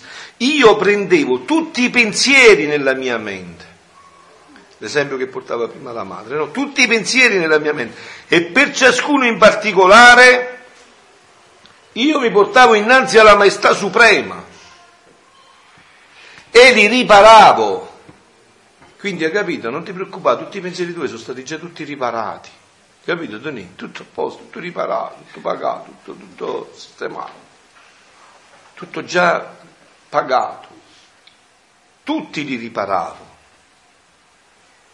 E in questa, oh, eh, Papa Francesco ha detto l'altro giorno, l'altro ieri, che bisogna portare la misericordia anche, trovare per la misericordia anche, Giampaolo hai capito? Di distrarre, eh? Poi ti dico questo fatto che sta importante più di tutti, Giampaolo. Papa Francesco ha detto che oggi bisogna andare a presentare la divina la, la misericordia anche con nuove forme, nuove, il vertice, l'apice della divina misericordia è andare a parlare al mondo della divina volontà, che è l'apice e il ver- ed è la fonte, è fonte e culmine della di- misericordia e la divina volontà. Questo è il massimo della misericordia di Dio, il vertice della misericordia di Dio. Certo. Mio nipote ha avuto uno scontro con la maestra Mhm. perché, vedete quando viene fare distratto e cose, la maestra Oh. gli ha detto che il mondo è stato creato per Big Bang. Eh, sì. L'uomo diviene dalla scimmia e lui ha detto no, non viene dalla scimmia l'uomo, viene da Adamo ed Eva, da Adamo ed Eva. Il mondo è stato creato da Dio. Perché io lo so, lo so perché l'ho sentito. E dice no, ma la scienza dice. E lui diceva nonna, ma com'è? Eh, la scienza dice che eh, veniamo dalla scimmia. E dico tu, digli alla maestra se le scimmie si sono estinte oppure se eh, ci pensa e vede se, se diventa scimmia insomma no?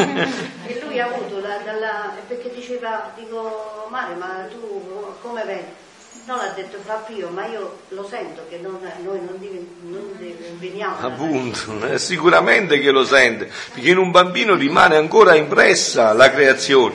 E li riparava e in questa stessa volontà scendevo in ciascuna mente di creatura,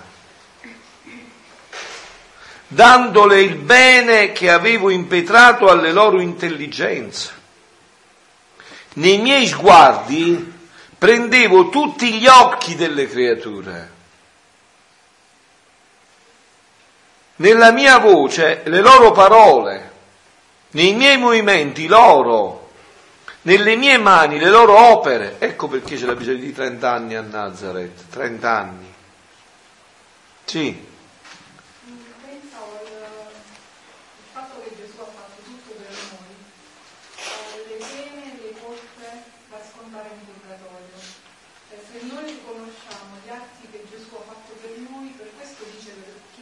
certo, certo, bravissima. Certo, ah, per forza. Se tu ti prendi questo non ci può essere purgatorio, assolutamente, perché, perché è tutto fatto, è tutto pagato. Questa è una cosa importante, no? Quando noi, ehm, voi sapete il fatto della, della colpa e delle pene, non ve lo sto qui a spiegare. Quando noi pecchiamo, no? Dio dice che tutti gli atti che noi abbiamo fatto rimangono depositati nella volontà, tutti. Lui addirittura dice eh, il movimento della mano, tu nemmeno ricordi di averlo fatto, eppure quel movimento della mano rimane depositato nella tua volontà.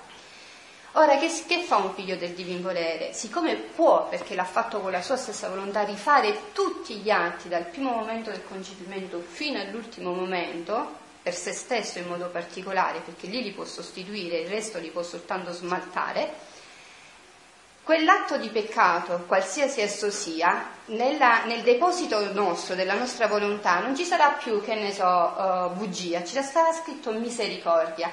Chiaramente, Bellissimo, se tu dentro di noi Gesù troverà atti divini, laddove c'è stato un errore, uno sbaglio, un peccato, c'è misericordia, è chiaro che dopo, davanti al giudizio, non c'è bisogno di nessun giudizio. Perfetto quello che dicevano. Allora, eh, questo fatto voglio un attimo chiarirlo perché per chi viene la prima volta, no? La, eh, dovreste già, per chi viene, conoscere questo fatto. Allora, che cosa ha detto la madre praticamente?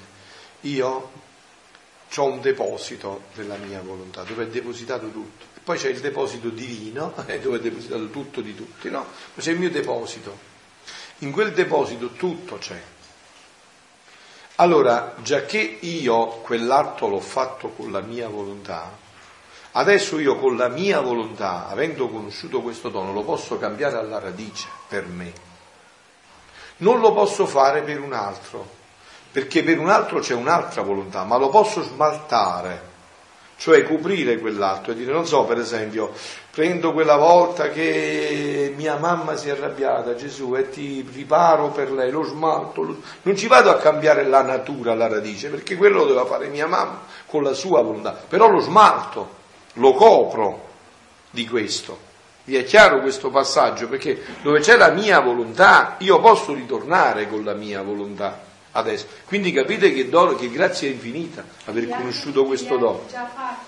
Certo, certo, perché io ho la mia volontà e adesso alla luce di questa volontà io vado a riparare e a rifare la radice di tutti quegli atti.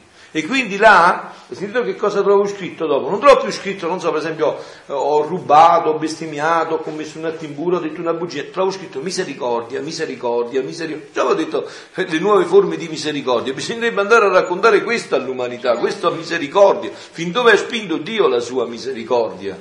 In questo dono della divina volontà. Fin dove l'ha spinta questa misericordia? Nelle mie mani, nel mio cuore gli affetti, i desideri, nei miei piedi i passi e facendoli come i miei, in questo divin volere la mia, la mia umanità soddisfaceva il Padre e mettevo in salvo le povere creature. E il divin Padre ne restava soddisfatto, soddisfaceva per tutti, né poteva rigettarmi, essendo il santo volere lui stesso questa è, è, la modalità con cui noi possiamo pregare e io vi ho detto, una delle preghiere più belle e più appropriata per la divina volontà, se noi non mi sarei mai avvicinato perché dopo della Santa Messa e dell'adorazione eucaristica è la mia preghiera per eccellenza, si chiama Santo Rosario. Qua c'è tutti i giri della creazione, della redenzione della santificazione. C'è tutto questo nel Santo Rosario. Quindi vedete che Gesù non è che è venuto a dire adesso pregate così e non dite più il rosario, no? È il rosario che devi far entrare qua. C'è un volume Gesù dice che la, sarà la catena dolce, come Maria Santissima ha tirato il verbo per la redenzione, così il rosario sarà la catena dolce che farà scendere la divina volontà sulla terra. Appunto. Padre Pio diceva a un suo fratello, diceva prendimi l'arma, però che il fratello diceva quale arma? Andava a cercare, diceva non trovo l'arma, santo padre, non trovo l'arma. Vedi che c'è nel rosario. Nella tasca dell'abito. Né poteva rigettarmi, essendo il santo volere lui stesso, avrebbe rigettato lui stesso. No, certo, molto più che in questi atti trovava santità perfetta, bellezza inarrivabile e rapitrice, amore sommo, atti immensi ed eterni, potenza invincibile. Questa fu tutta la vita della mia umanità sulla terra. Avete capito? Questa fu tutta la vita della sua umanità sulla terra. Noi siamo abbagliati, è vero? Noi ci piace vedere il miracolo, lo storpio che si raddrizza, ma non è stato questo, è solo un appendice, tra l'altro molto pericoloso. Voi, il Vangelo di sabato, no? diceva che Gesù a un certo punto poi eh, è scappato perché lo cercavano e lui si è detto teniamo la barca, andiamo da un'altra parte e poi si sono inseriti i demoni e gli dicevano tu sei il figlio di Dio, zitti, no? voi zitti non potete dire niente. No? Qua c'erano due passaggi. Uno perché lo cercava la gente? Aveva capito chi era Gesù? No. no. Eh? E Gesù li spinge ad andare oltre. Dice ok, vi ho preso con lo zuccherino, vi ho dato la caramellina, ma adesso dovete venire a mangiare il pane, venite, venite. Hai visto quando il bambino sta giocando con un giocattolo pericoloso, no? Un buon pedagogo, una buona educatore, una buona mamma, che fa? Non va là, ci toglie il giocattolo, poi si mette a piangere per una giornata, che fa? Ci, ci, ci cambia un, un, altro giocattolo, se sta giocando con un coltello velo, che si può far male, e uccide la mamma che fa? Ci prende un coltello di plastica e dice, eh, guarda quanto è bello questo, e lo va là, eh, però dopo lo deve far crescere, vero? Lo deve portare alla crescita, no? Quindi eh, i miracoli sono solo un segno. Un po' quello che fa la nonna a Meggiugorje, fa vedere un segno però poi dove ti eh, portare, appunto, appunto, per una crescita spirituale, no? Immaginati queste grandi masse che vanno anche, no? E poi vedono il sole che balla, e tutte, beh, tutte cose belle, ma dopo che balla il sole devi ballare tu, devi iniziare a confessarti, devi cambiare vita che dopo hai visto il sole che balla, ora devi iniziare a ballare tu con la tua vita. Non è che puoi lasciare solo il sole ballare. Eh, non mica ripino, non è che si vuole lasciare solo il sole ballare. Appunto, eh, appunto, appunto. Questa fu tutta la vita della mia umanità sulla terra, dal primo istante del mio concepimento fino all'ultimo respiro, consumando un mese, tutto è compiuto. Questo fu. Perciò Gesù può dire tutto è compiuto. Gesù è Dio, è verità sempre. Sulla croce ha detto la verità, tutto ho compiuto, ho rifatto tutti gli atti, di tutte le creature, di tutti i tempi, non c'è stato niente che mi è sfuggito, niente. Niente è sfuggito a me papà, tutto è compiuto. Oggettivamente li ho salvati tutti. Poi soggettivamente ognuno può prendere o non prendere, questo è un altro tema, ma io ho fatto tutto per tutti senza lasciare niente fuori da questo. Tutto è compiuto. Ora, udite, perché, eh, ora perché non puoi farlo anche tu? Ecco il nuovo modo di pregare dei figli della divina volontà. Ma non puoi farlo se non conosci. Voi prima di conoscere questo facevate così. Eh, eh. Bravo, eh. non si poteva fare. Senza conoscenza non si può. Non è possibile. E più conosci, più entri dentro. Ecco l'importanza di questi ritiri, di questi cenacoli, di riprenderla a casa, di rifare. Più, più conosci, più approfondisci, più entri dentro. più diventa vita della tua vita, più si diletta il cuore. E immaginati lui la preghiera, ecco, allora pregando così si può dire più la preghiera mi annoia. Ma che ti annoia? Ma che ti annoi? Ti annoia a fare la passeggiata ai Sernia, ti annoi. Ti annoia per i tre minuti e mezzo di televisione, ti viene male capo. Che ti annoi? Appunto, che ti annoi? Ora, perché non puoi farlo anche tu? Per chi mi ama tutto è possibile. Unito con me nella mia volontà, prendi e porta innanzi alla maestà divina nei tuoi pensieri i pensieri di tutti. Un giorno Luisa, l'ho detto pure ieri sto fatto, no? Dopo della Santa Comunione, Luisa sempre si fermava in un lungo ringraziamento e qua vi ripeto questo punto che per me è vitale. Eh? Vedete che tante grazie i figli di Dio li perdono proprio per questo. Eh? Non fermarsi dopo la Santa Comunione, almeno, almeno un quarto d'ora, per me è un delitto. Ma come si fa? Cioè tu c'hai Dio vivo dentro, ma dove va? Ma che fai? C'è il sangue di Dio che si è mischiato dentro il tuo sangue, si viene l'infermiera, viene, eh, ti fa l'analisi del sangue, esce il gruppo sanguigno di Gesù, non il tuo. Cioè dove vai? Che fai? Dove scappi?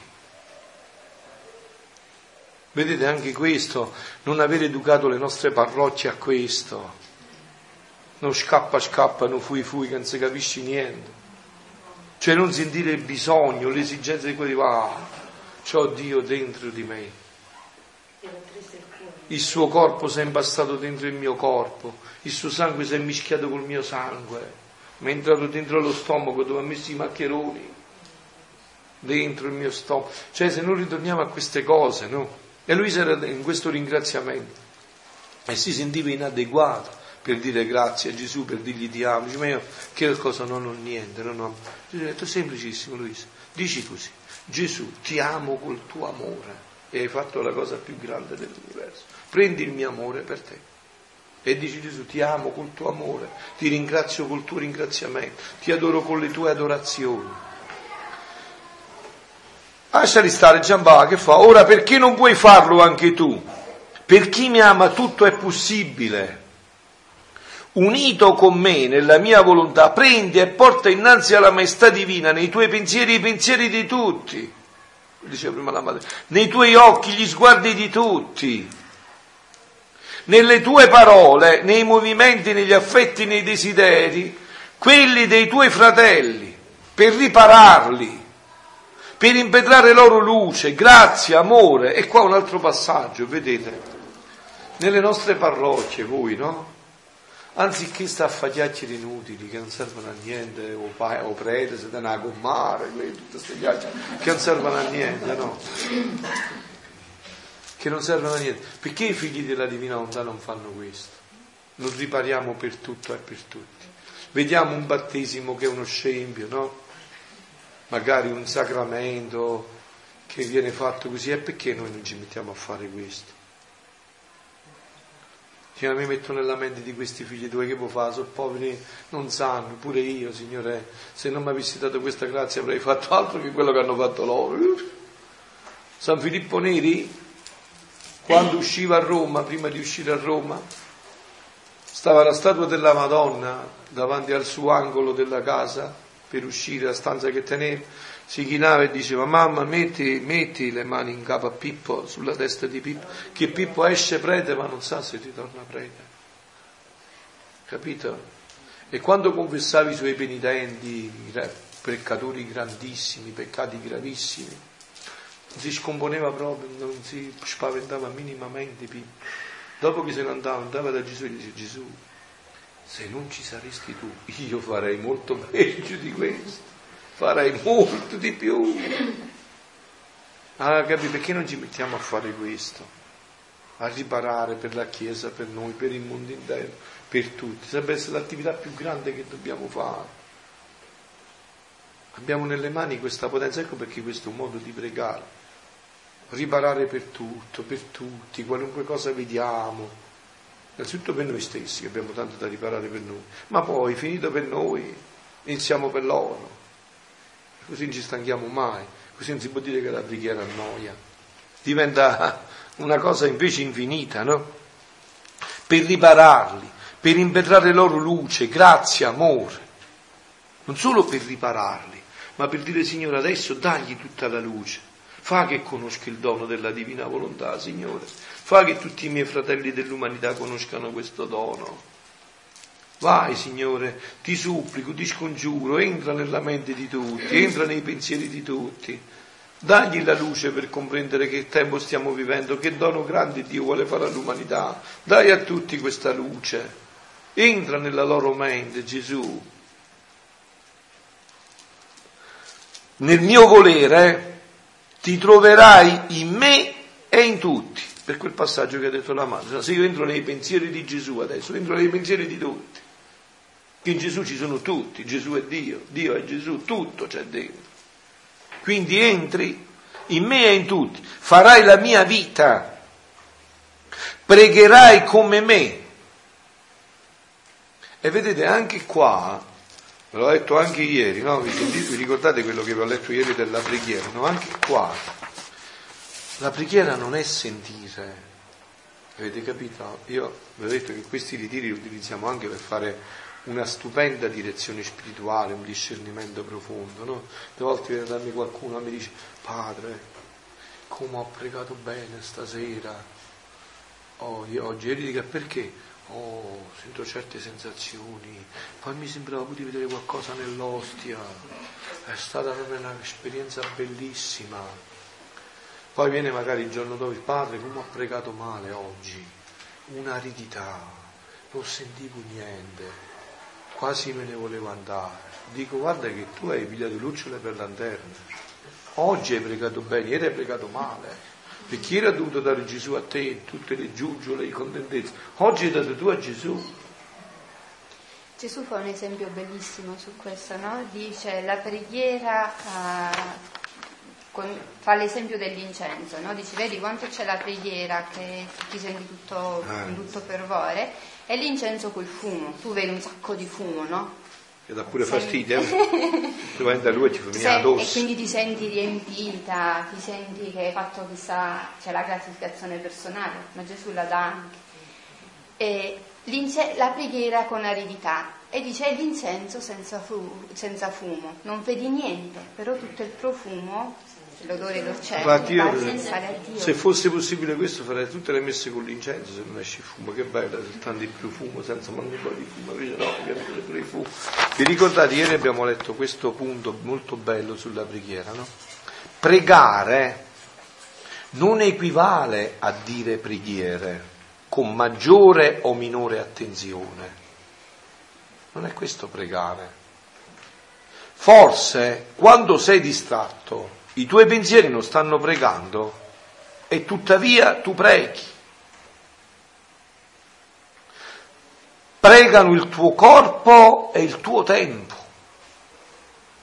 Ma per pregare ti devi raccogliere, è vero? Il corpo già dice quando preghi. No? San Francesco con cura cercava queste cose. No? Il corpo, no? Sembra stare in ginocchio, no? immediatamente significa è un, sto pregando. È vero? Uno che si è fatti i galli alle ginocchia, e eh, come fai a dire che non è pregato? Si vede dai galli, è vero? Quindi eh, già è pregare, no? Eh, non solo, ma poi per pregare devi prenderti del tempo, è vero? Noi mo stasera, dalle 5 alle 8 e più, ci prendiamo quasi tre ore più di tempo, è vero? Visto tempo? Devi prenderti il tempo anche. E questa è tutto preghiera, già prega la vita quando per quel tempo non vuoi anteporre, quando per quel tempo vuoi non, non vuoi anteporre nulla a Dio. Cioè dici, queste tre ore su Dio, ma scaresse tutto, finisse tutto, io sto là,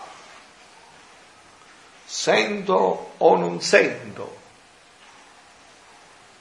sto nelle giuggiole o sto come una pietra, sto là. è il tempo che io ho deciso di dare a Dio.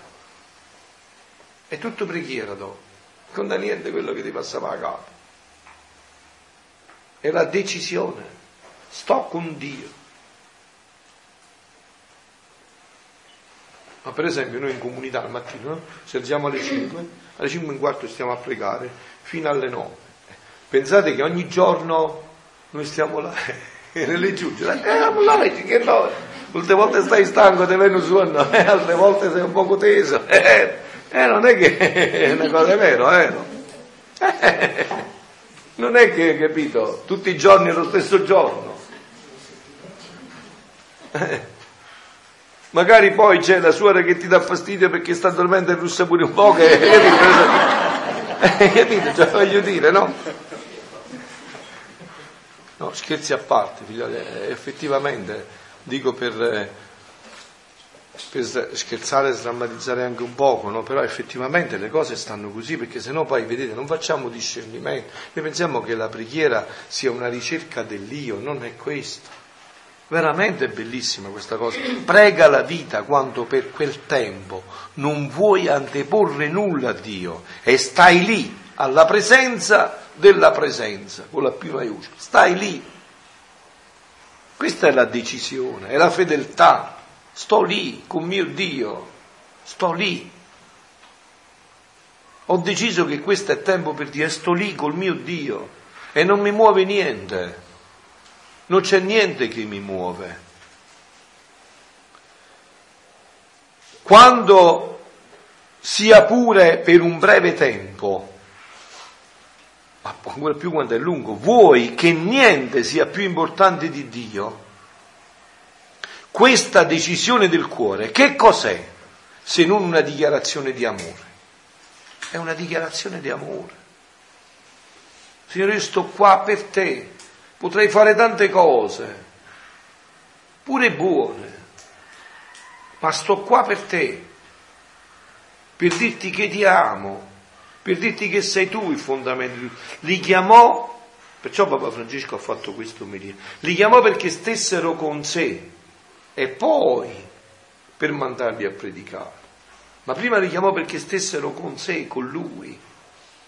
E quindi vedete anche qua, poi nella Divina Volontà, questa rivolta, senza tanto tormentarsi a pensare su se stessi, a ricercare come ho pregato, ma lascia stare, lascia stare. Questo lo sa Dio, tu fai la tua parte, riservati questo tempo per Dio, lascia a Dio tutto il resto.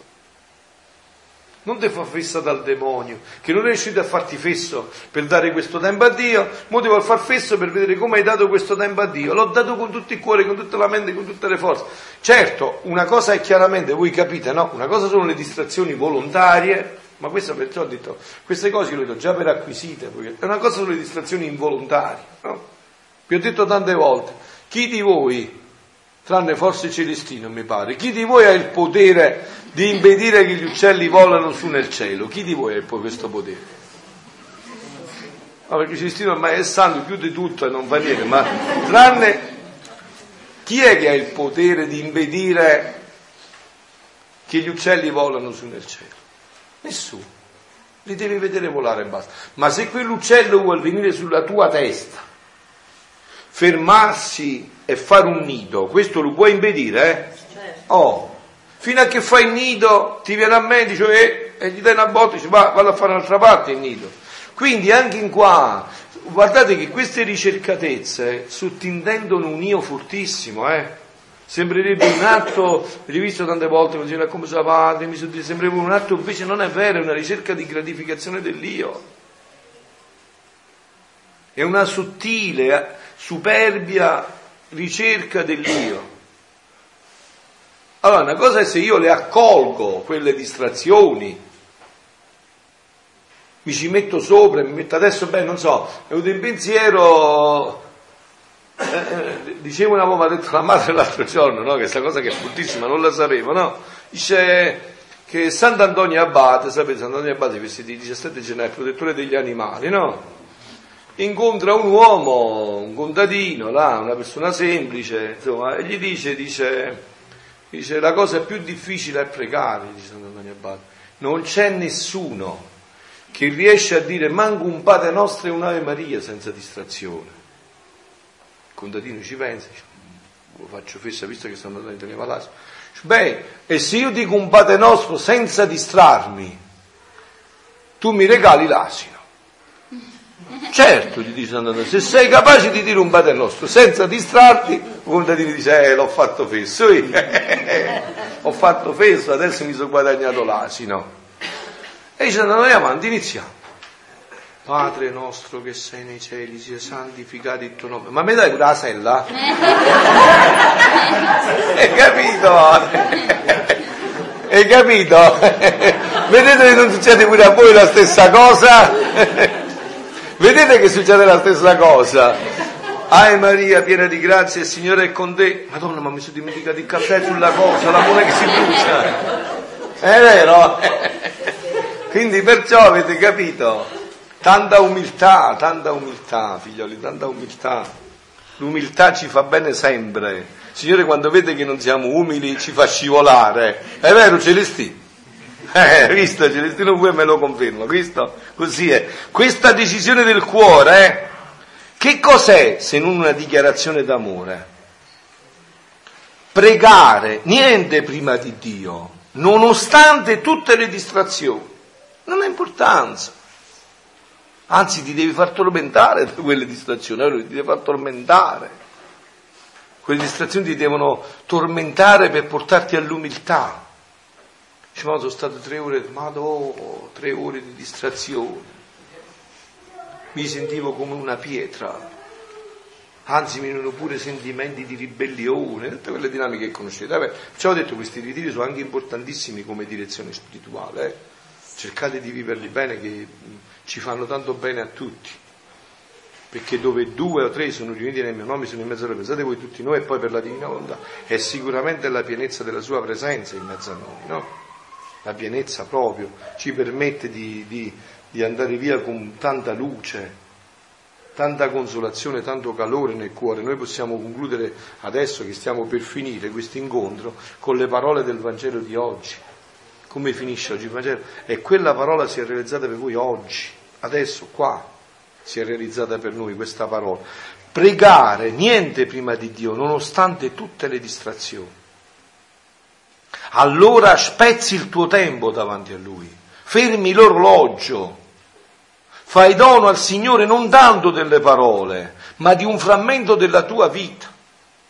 Nessuno vuole dare il tempo a Dio, tutti vogliamo dare delle cose ma Dio vuole il tempo, vuole il tempo.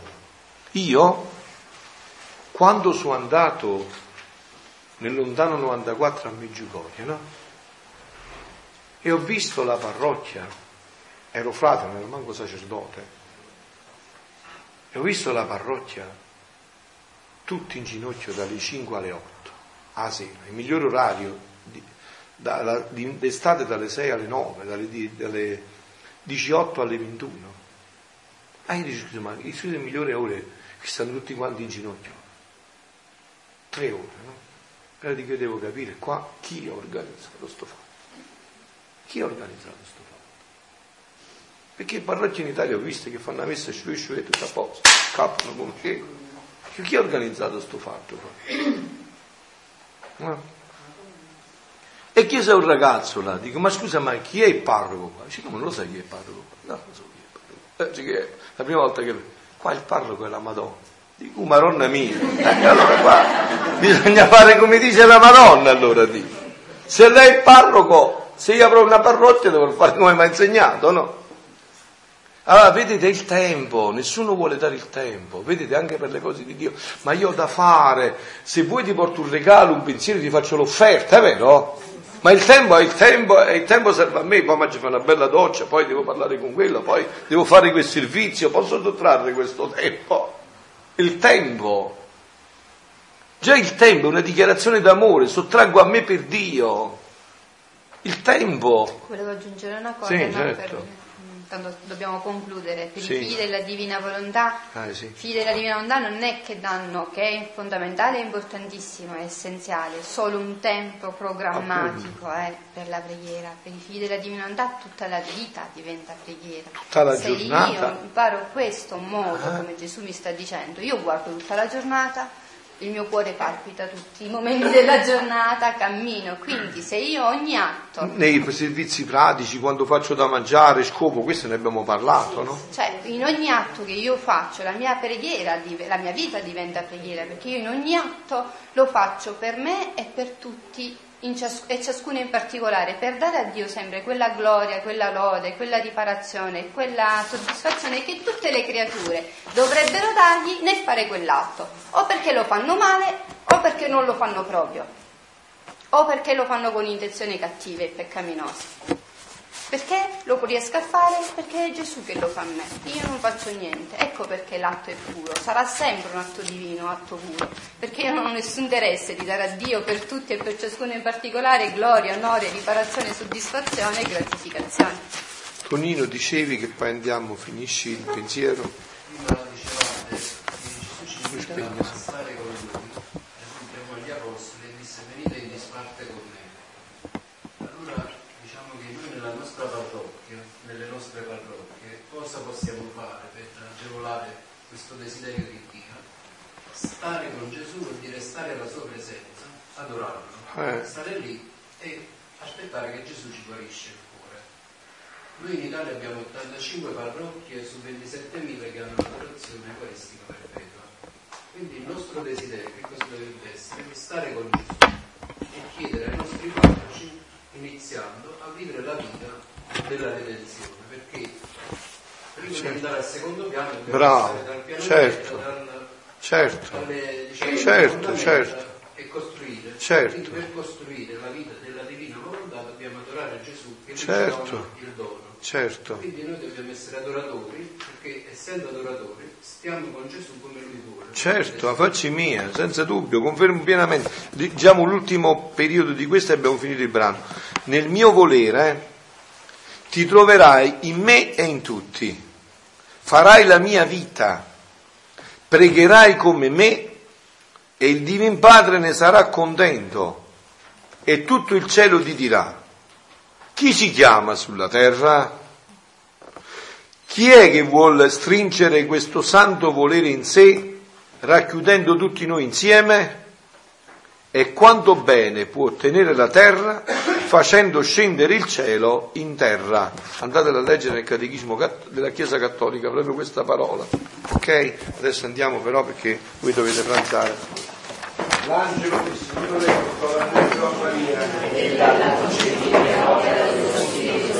Ave Maria, piena di grazia, il Signore è con te, tu sei benedetta fra le donne e benedetto il frutto del tuo seno Gesù. Santa Maria, Madre di Dio, prega per